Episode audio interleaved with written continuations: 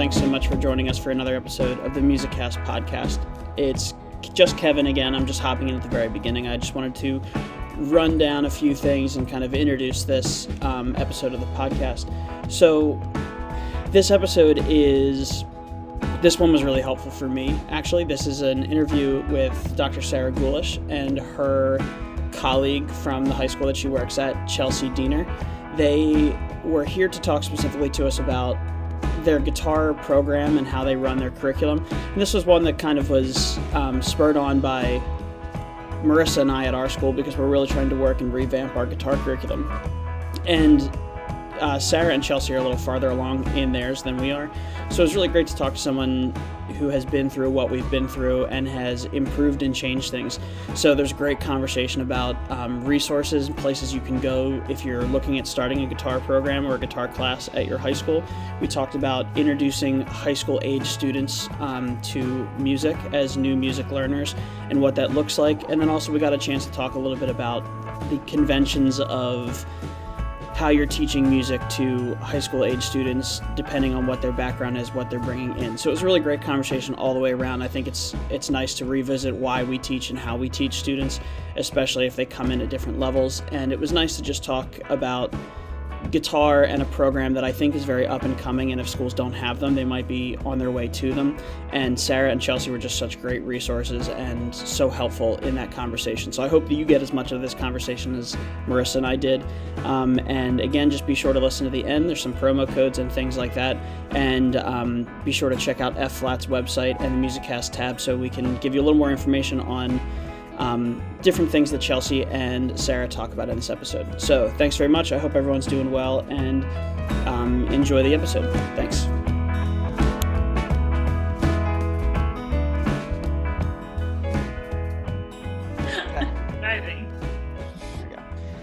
All right, so we're here with um, Chelsea and Sarah. Chelsea, thanks for being here with us.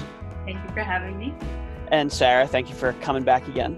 Of course. Is Sarah the first repeat guest? I think. It's so. fitting.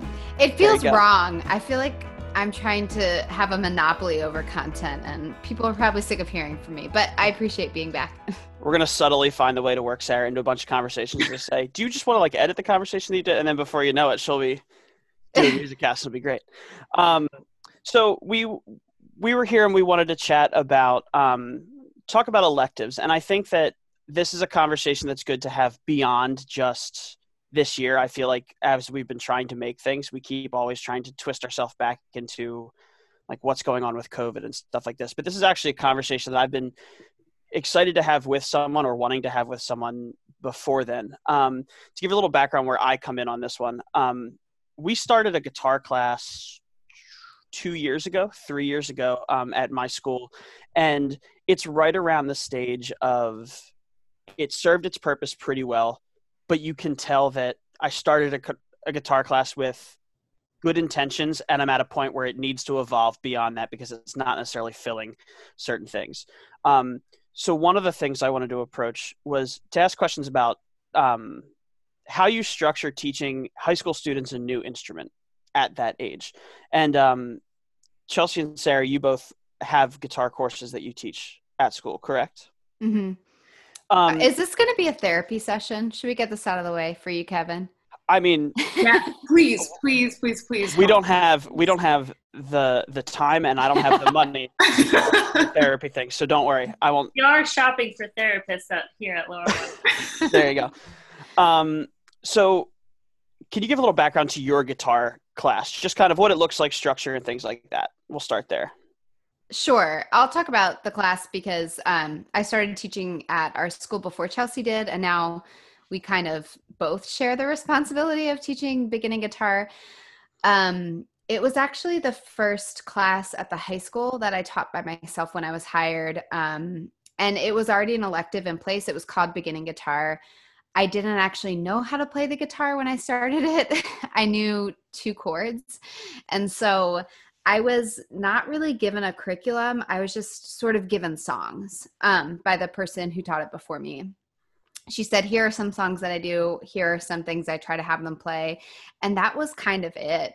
um, and a couple of like scale worksheets. So I feel like the first year I taught it, I was just trying to survive. Um, I was, you know, trying to learn one step ahead of my students.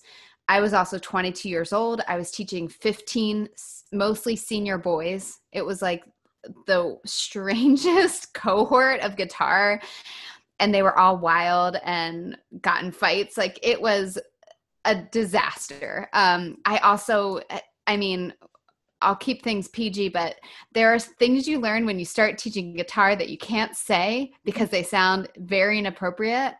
And I learned it all the hard way, where I would say something, and as soon as it was out of my mouth, uh, these 15 senior boys would, you know, give me hell for it. So uh, that was my leap into guitar. And I should say that the class itself has changed a lot over the years because when I first started teaching it, I felt like I, I taught it in a very traditional way, meaning I was teaching notation. You know, we were doing some popular music, popular music, and some strumming work and that type of thing, but I didn't really know what students needed, and so it was always. I just felt like I was, you know, throwing arrows at a dartboard and didn't know throwing darts at a dartboard and nothing was hitting. So so and I think that's that's the first hurdle. And um before we go there, Chelsea, how long have you taught the guitar class? Um, so prior to coming to Lower Moreland, I had taught guitar at the middle school level, but never the high school level. And I only five years ago got guitar on my schedule for one semester. And thankfully my dear friend here had already made a curriculum. And um, so i taught it that semester five years ago. And it was my favorite class that i taught like in my career. And then i got to teach it this semester. So i've only actually taught it twice but today was the last day of that semester and i was bawling at the end of the class because it, it is my favorite um, I don't know if you want me to get into curriculum things yet, but so really I've only taught it two semesters total. And we should say our our two main beginning instrument classes are we have a piano lab class. So it's keep people can take keyboarding or they can take guitar and it just so happened that Chelsea's often given the keyboard classes and I'm usually given the guitar classes. And sometimes we'll switch. But we were even saying today, like she found so much joy in teaching guitar. And I, said, I don't have to have the monopoly on the guitar classes. You know, we can we can trade them. But we we do teach beginners in both of those classes. So and we're actually we're probably a couple years behind you in this whole process too, because Marissa actually taught this semester is her first semester doing the guitar class as well. So up until this point, it's only been we we just made it um, three years ago, I guess, because it was your first year, right, Marissa? Yeah, correct. So it was three years ago we made it, um, and it's only been me up until this point. So it's been nice to have the other person there. Um, from a curriculum standpoint, and I think Sarah, you mentioned it, and Chelsea, you started to mention it too in terms of curriculum. What is your when you teach beginner guitar, what is your goal for those students from when they walk in to when they walk out? Go- yeah, uh, we talk about this. Our goal is lifelong learners, autonomous musicians. That means we want kids to leave our classroom having the tools to keep playing an instrument on their own and making music on their own. So much of what we do is geared towards basically getting the training wheels off, giving them tools to learn and practice different styles of guitar or keyboard on their own. So in beginning guitar, our goal is never like mastery of a style. It's not mastery of finger picking, not mastery of power chords or mastery over even reading tabs. It's that they have experience doing all of these things that once they leave and they want to play in a band or they want to learn their favorite song or look up chords on ultimate guitar, they can keep doing that. And so where does uh, if you're approaching just like I, um, if you're like fourth fifth week of class and you're learning this new song and you have the gambit of students that i'm comfy reading music i'm comfy reading tabs i'm going to kind of stall and listen to the person next to me until i can tell what they're playing and then i'm just going to play it by ear. What's the how do you approach those different styles of learning all in one go? Because this is the therapy session moment. This is where i'm most finding myself hitting that I have to change this in terms of how I do it right now because I agree and I love the idea of I don't need my kids to be the best music readers on the planet. And I don't need them to be proficient at tab also. But I find myself, they always get to that spot where if they don't learn enough of it, I can't get them to continue. And that's the hardest wall that I feel like I hit. So, how do you balance the different ways they want to learn while keeping them moving forward? Do you want me to answer that, Sarah? Yeah.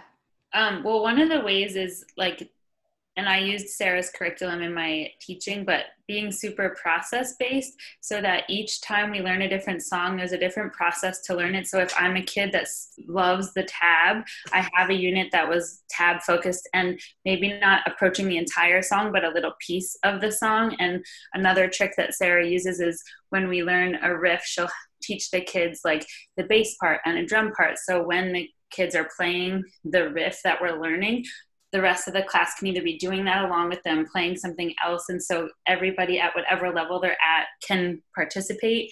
And then even when you're teaching a skill, like I always try to differentiate it, like here's the strum pattern, but these are other ways you can do it. Or if we're doing four different chords and they're, it's our fourth week and they're only comfortable with the one chord, every time we get to that one chord, that's your time. Play that A chord, yes. And then don't play the other ones. And then we come back, okay, Marissa, this is your chord. Yes, that's beautiful finger pattern. Okay. So just, and then like keeping it variety so that you have the ability as the teacher to be like, yes, kid that loves only reading chords, way to rock that tab. Like you're, you're really going to be able to use that in the next unit or I don't know, just getting them excited and feeling like they're successful. And I, I feel like this semester, Sarah is a lot better about assessment. I was super process based, probably way too far in that even if they just tried anything, I was like 100%. There you go. Um, just because I wanted them to still play through their screens. But um, Sarah, you can probably add more to that topic. Well, yeah, I think what you're getting at. Um, so here's a question for you, Kevin. Have you ever played in like a rock band before? No. Okay. Sarah's um, this is for context. there's it. no there's no video, but Marissa grins because I am the opposite of any attention seeking anything. So like the smaller the group gets, the farther back I'll go until I'm behind the curtain. I'll go, oh, I'll just open this when you're ready to play. I don't need to be here. And that's kind of that's my approach. Okay. So no, I have not. Um, you should do that, even if it's just you and Marissa. Truly, you should truly have the experience of playing in some type of band i think for a couple of reasons and and chelsea can attest to this we have a teacher band um, called staff infection. It's it's us and then it's teachers from you know science uh, english social studies which is really fun but we've played secondary instruments in there I've also played in bands in years, and honestly, so much of what I do with my beginning guitar curriculum isn't what I learned in college. It's what I've learned playing in bands. And one thing that I've learned jamming with different um, musicians in the band setting is no one is ever at the same level or doing the same thing ever. And that's so different from our traditional ensembles where we're all usually doing the same thing, supposedly at the same level, or you're faking it in the back, right? And so when it comes to the guitar class, uh, and I had to do this through trial and error, figure out like, what is the normal pacing of my students? So after you teach it for a few years you start to figure out okay you'll always have kids who like fly through this stuff. And then you have always have kids who struggle with coordinating their right hand let's say. And so from day one i sort of set out like chelsea was saying different entry points so if we're all playing a song together we're all jamming together before we even start playing i give them options so it's like if you're really struggling with your chord changes just mute your strings and focus on your left hand. If you're really struggling with a strumming pattern, mute your strings and just strum. If you're if you want to practice the harmonic rhythm but not put it all together, do that and strum once per chord. Or if you feel ready for it, put the whole thing together. That way, a kid doesn't try to play the song as is, find out they can't do it, get frustrated, and just stop playing. Now they have something they can be successful at and they can practice and they get to decide what that is. But we're all the point is we're all jamming together. We're playing together and whatever level we're at we can experience being in a band. Also if i can add to what sarah said um, i am not a string player i took some guitar lessons in college but um, when I guess it was six years ago now. Sarah's like, "We're starting a band, and you're gonna play bass." I was like, "I don't, I don't play bass." She's like, "It's the bottom four strings of the guitar," and I was like, "It is." She's like, "Yes, Chelsea, you knew that." And I was like, "Yeah, I knew that." And then she's playing at Java Jam, which is this full senior like night where all the kids get up and um, do like a, a coffee house. She's like, "It's just open A and D, you'll be fine." I was terrified out of my mind. if you watch the recording, like I'm so stiff and I'm standing there and I'm just like I was so nervous. I'm like, oh my god, did I move to D? It was too early. Oh, I messed everything up. But it gave me such an eye-opening experience. I'm like, this is how the kids feel when they're starting in front of us and they're embarrassed. And like I was in front of my friends and I so I feel like it helped me so much as a teacher to literally step into their shoes and feel the fright uh, and fear of, of trying something new that you're not good at yet. I feel like it changed me as a person and teacher and made me like more open to be learning with the kids as well, which they love. So don't be afraid to be open with your kids if you're also learning with them. Because they like they're like, oh, okay, cool. The closest thing to that we've had is the one segment we do right about the time where we're starting to put different things together is we do the uh help me Marissa uh stand by me chord changes like the the the like 50s rock the those I don't know I have some coffee in me now, so I'm, I'm can't. Think. You guys can't see what's happening, but Kevin is using some like crab hands to to demonstrate what he's talking about. um, yeah, but like the craziest thing is that normally on Thursday nights he goes to soccer and plays a soccer game at like 10:30 p.m. So like I really think that this is like a normal thing. He's just getting ready to go places. I don't. It's at it's at 10:45 tonight, so that is what I'm getting ready to do. Um, what? Yeah, it'll be good. Um, but the the the stand by me moment was the great one because I felt like it. We just looped those chords over and over again, and I had some kids playing the bass line, some kids playing the melody, and then some kids playing the chords, and it just really helped to kind of filter the stuff and move through. Um, and I think the one thing that you both mentioned that's really important to Marissa, I want to get your take on this too, because I know you're trying to hide in the back of this one. But um, this is your first semester teaching the guitar course. And the one thing that you've noticed and you've mentioned multiple times is the disparity of ability that the kids come in mm-hmm. at. And um it's so it's it's very nice and it's refreshing to hear someone say they come in at different levels and grade them at the level that they come in and assess them in that way. Because weirdly enough even though that's how we approach concert band or choir or orchestra it's never the way i initially and this is my own fault i never initially approached guitar that way because in my mind since it was a beginning guitar class i was always going to grade you on certain yeah. levels and skills. And then the moment and it happened immediately. The moment a kid saw guitar in a program of studies he went i want that. And he goes i can play all the led zeppelin songs. And i went i don't know what to do with you. And it's three minutes into class. Um, we always have that. Or I tell them, I'll give them, you know, a couple weeks where I'm like, you have to be a beginner and they fake being a beginner until the drop ad period's over and then they start playing stairway to heaven. I'm like you got me. I had when we first pitched it the district hadn't ordered the guitars yet. My first two weeks of the very first guitar segment i didn't have guitars. And the kids that were like that were losing their mind. And i was as the moment they came and they opened them i lost them for like a day. It was just over. I never saw they went nuts. Um, and that's actually a philosophy question that I have to keep coming back to because we're creating this curriculum. We're deciding what kids need. And if a kid is taking the course and they know all of the Led Zeppelin tunes, but they're taking it because they love playing guitar and they have no space in school to make music, and this is the only space, like they can't take concert band, they can't take orchestra, maybe they don't want to sing.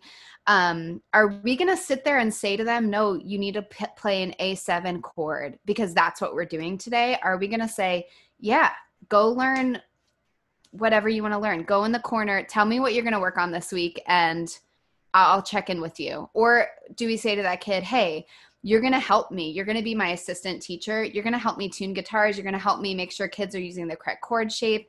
And then when we're working on projects, you're going to work on other stuff that's more advanced. Also, I realize I said go in the corner. I, I'm just picturing in my room how it's set up. But, you know, I think it, it takes more work. And there have been times where I go, this differentiation is going to take a lot more work. But again, it's it, for these kids having that space in their day means everything. And um I lost my train of thought completely. So Yeah. I'm, I I, can't do it. That's why it's the crab pants aren't there, so I can't think of what I was gonna say. Edit I all have a this out. question that's like related to right now.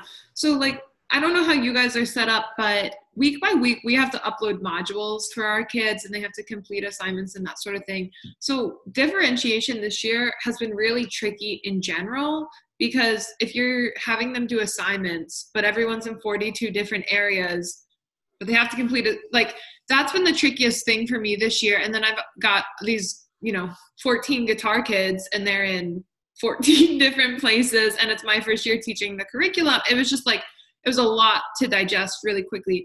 Are you guys finding that there's a way where if these guitar classes end up staying online or if someone teaches a guitar class online, is there a is there a way, a good way to differentiate through a screen?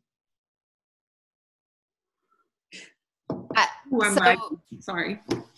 I think Chelsea should answer this because she has taught online since September, and I'm about to start teaching online. And all of the online teaching I did in the spring was asynchronous. We weren't allowed to do any synchronous teaching in the spring when we shut down. So, Chelsea, you've been synchronous. What's been working for you? Oh man, this is scary to answer. So, like we talked about in the beginning about, or Sarah mentioned, like throwing a dart at a target. I feel like every class this year has been throwing darts at moving targets. And so, what I'll tell you, I don't know it would be my tried and true methods, but it's what occurred the last semester. Um, each unit that we did, uh, our district is currently four days synchronous and one day asynchronous. So, what I would try to do is that introduce a topic on Monday and show them the diff- various entry points. And then on Wednesday, they'd have to submit some sort of practice video so I could see where they're at. And like whatever they submitted, they got 100% because it was just show me where you are. And then that was information for me for then, like, if it was going to be Friday, that they would like play for class, or Friday that they were going to submit their video, or the next week that they were going to perform um, a section of their song, I could help them decide. So, like, let's say we were all doing um, Blackbird that was a, a, unit we did which when i had taught in person i was able to help kids with finger picking so much more because it is so challenging through a screen. And then they send you videos but you can't see their guitar and you're like well i think you were maybe playing a b string. But i wasn't in tune. So it was a bit of a hot mess but what i found is that my expectations had to change. And for some of the kids it was okay you're going to play the full intro. For some of the kids it was you're going to play the first measure of this song.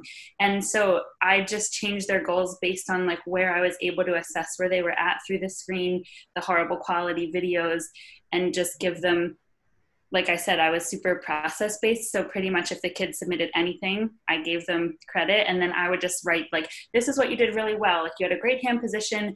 I um, you were strumming the strings in the right rhythm. Let's work on making sure you're actually strumming the A and D string next time, and just kind of like always say what they did well, give them a thing to work on, but give them credit for doing it. And I felt, especially this year, being on a screen, that I really wanted to encourage them to not be afraid to submit something that they didn't think was uh, quality performance ready and like and be really safe with me to be like here's where i am miss Dehner because i was like if i had the luxury of walking up to you in class i'd hear this all the time. So like don't be afraid. I, I want to hear where you are. It's more exciting to hear the process so that the product i'll see your journey.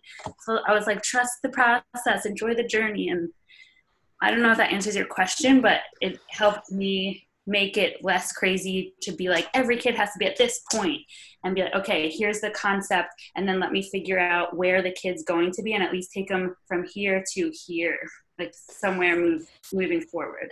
But that also gets back to your why and your philosophy. And i should also say even though chelsea and i say like we want them to be autonomous we want them to be lifelong learners there's also the question to the student of what do you want to get out of this? Why are you taking this class and we've had students who want to read notation for the guitar. Like they've done other things and now they're like okay i want to figure out how to read traditional no- notation. Um, generally speaking, kids take the class because they want to learn songs they know on the guitar, right?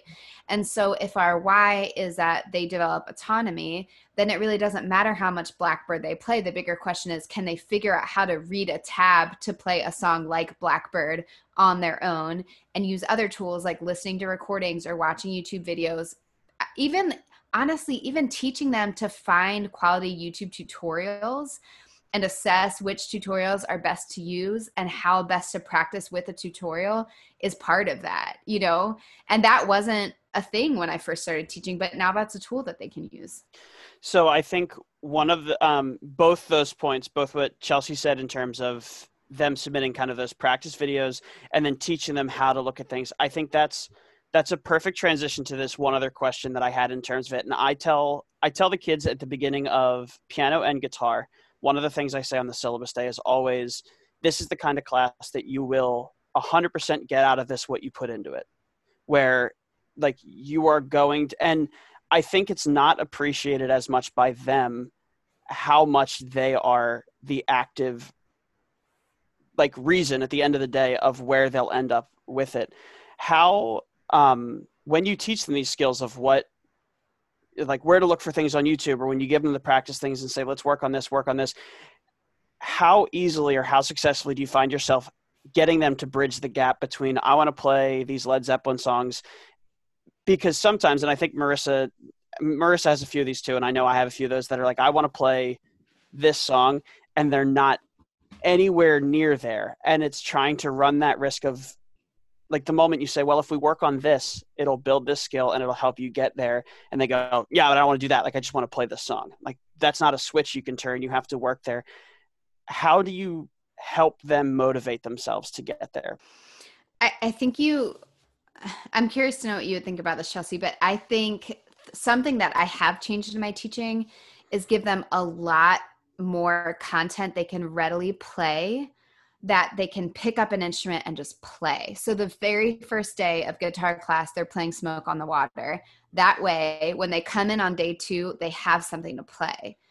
So they're not just picking up a guitar going, What do I do with this? And that's not how I started teaching. It was like a whole week talking about parts of the guitar, quizzing them on where the sound hole is, which honestly, I don't think we need to quiz the students on where the sound hole on the guitar is, but that's how I started off. And, you know, really tuning. So making them spend so much time tuning and realizing they were losing interest because they just want to play songs. And so I think giving them, uh, we do a riff of the week so every week they're learning a new riff and they're having this toolbox of songs that they can noodle on when they come into class. And we always give them five minutes to just play at the beginning of class.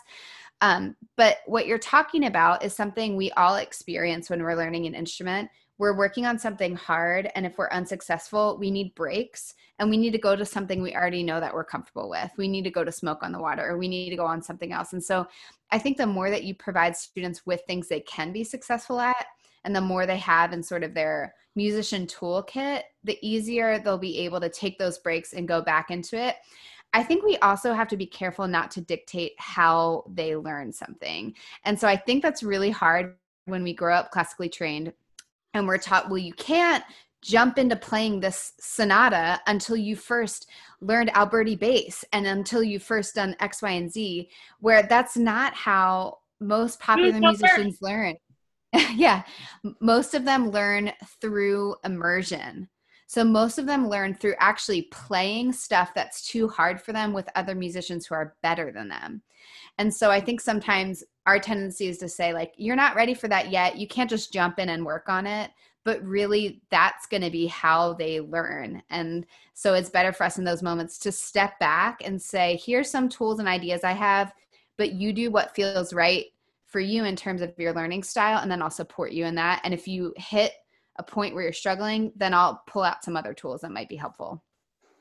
I do definitely think that, and I this is purely speaking for myself, is a lot of what dictates how I felt like I started the class was out of fear of like I'm not a guitar player by trade, and I felt like if I go into this initially, giving them a little more freedom, before you know it, I'm gonna have like it's like I lost my kids at the playground. Like one's all the way across there, and I don't know how he got there, and then one's still like playing in the mud, and like it's just it's everywhere, and I don't have control over it. And that's that fear kind of dictated it for a while, and now I think I'm getting to a point where I'm seeing the flaws in how we've approached it in that like classical safety bubble, and we need to kind of get out of that as we go.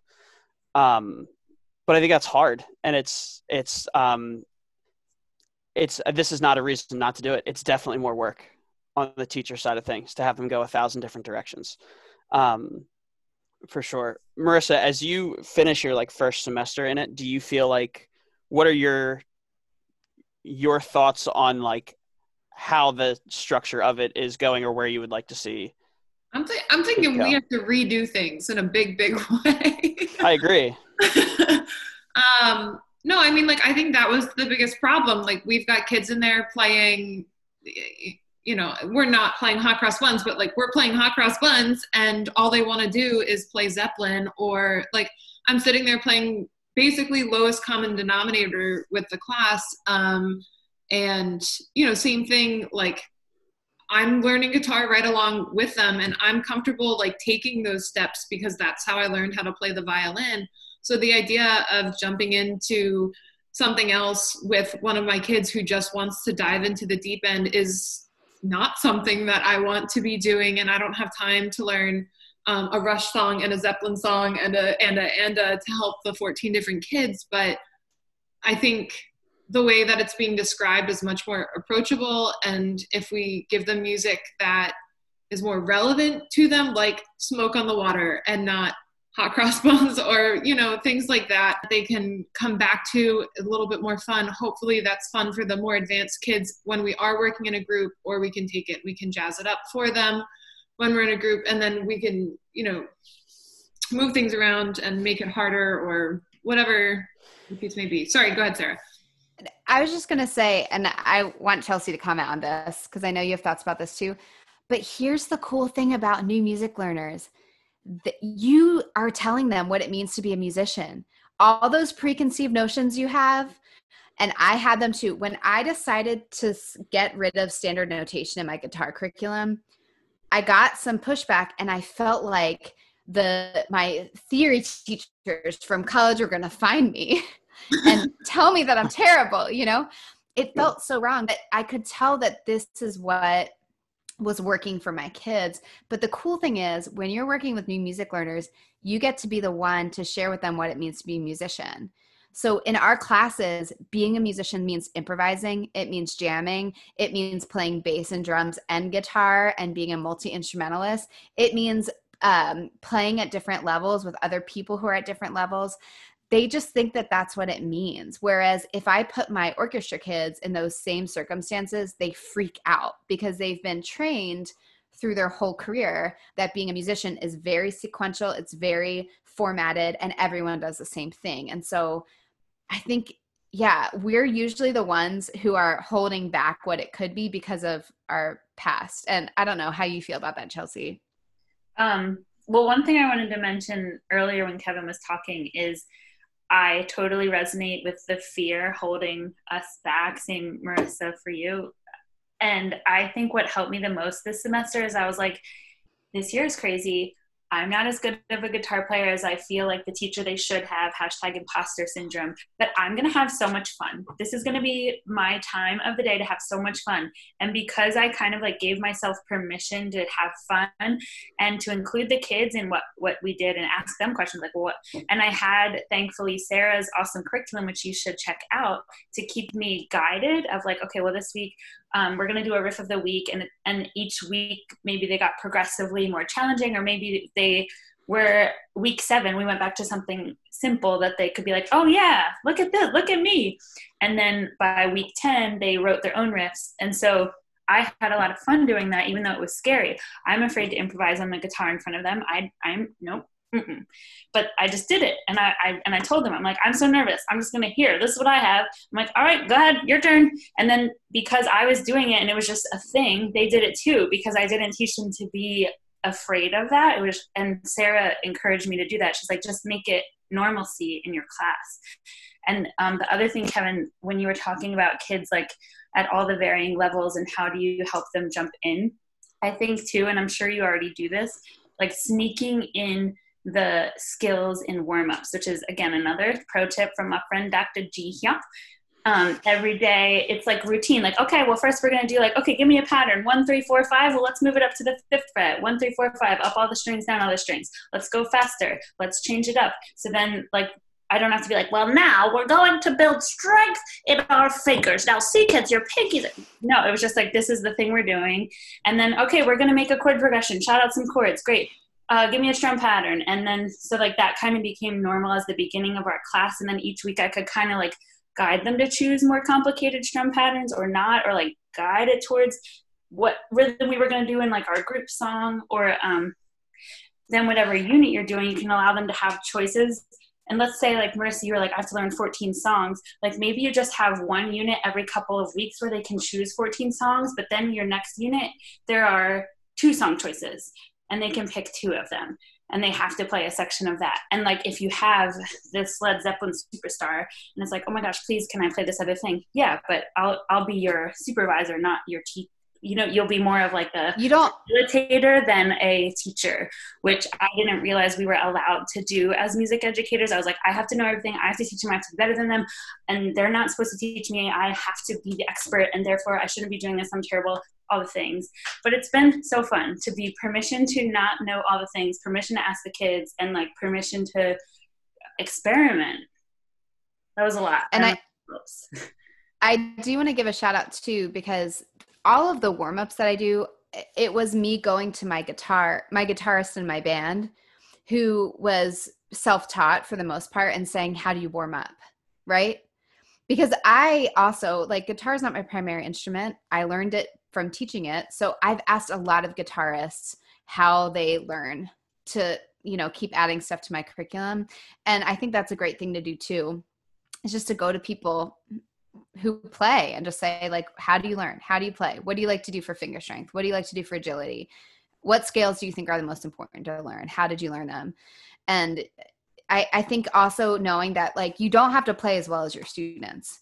And you you're still a musician I, I i have students who play these crazy arrangements with finger tapping and all this stuff and i can tell them if their tempo needs to be tighter or i can help them break down passages that are hard, even if I can't play it, which you do for students all the time. I'm sure you don't play every band instrument, Kevin, to, you know. He does actually. Actually, I don't, I don't believe in the piccolo on a fundamental level. So anything that related doesn't, I don't go near. Right. So you wouldn't be like, I'm not qualified to teach band because I don't know all the piccolo fingerings. You would say, I can listen to that piccolo player and tell them that they're flat or tell them that they need to work slower, whatever it is. And so. Or you say, let's look at the fingering chart together. That's what there I too. Yeah. Um, Sarah, for you, what was it? What has it been like um, to have Chelsea come in after you've had some years of kind of establishing stuff? What's it like to have another person come in and be that kind of second set of eyes on everything? It's so annoying. I'm just kidding. End it here. yeah, no. Um, it is first of all, I am so grateful to teach with another music educator who has a similar philosophy. I mean, I am I realize that I'm very blessed, very lucky to work with Chelsea. Um I think what's what's fun is sure, I've I've been teaching this course for a long time. I've had ideas, I've put it together in a curriculum, but everyone's going to teach it differently. So she's done stuff this past semester that I haven't done before that I'm going to use now and coming into this new semester. So I always think that having more than one person teaching it is really good because it will grow and develop in ways that are really nuanced and it will never get stuck in i don't think it should be like the sarah Gulish guitar method um, i think it really should be student run and student driven and so i think having two people teach it can be helpful and like she said she makes music she's the funnest teacher I've ever watched teach. Oh. I took a video of her the first day of school this year because I saw her with this guitar, first day of guitar class. She's like singing to her Google Meet students, she's singing to the kids in the room, and she is just in it to win it. And so, yeah, she inspires me every day. And we have fun. Like she'll pop into the class that I'm teaching. I'll be like, Miss Dehner, improvise a solo over this. And so I I do think that kids seeing us have fun making music is so important and luckily she's just as crazy as I am and a little bit weirder than I am so it works out really well. I 100% agree and and to Chelsea's point of where you were like me where you're nervous to play that guitar in front of people feeling like in any way shape and form that it's not just you is massive to get through there so um, i think it's it's very nice to have a colleague there to actually support the stuff and do it That's the nicest thing he's ever said to me I'll- or about me. This is big, you guys. Wow. i'll make Don't cut it. Don't gonna- cut it. i edit now so i can do whatever i want with this Yeah, you gotta. um, but I, so this was awesome, and this was, and maybe this was a little more of a therapy session for me than I initially intended. but it's, it's, it's the class that I think, in conversation with Marissa, I think it's the class that we see the most potential in, but Yeah. needs the most change in. And it was one of those where there's so much that can be done with it that we just didn't know where to go with it. And I think the biggest thing was, how do we make the changes to service the students in the room most effectively? Um, so it And was Ch- huge. Yeah, Chelsea, like she said, she was crying at the end of her guitar class today. I was crying at the end of my production class, which is also a general music class with a lot of new music learners.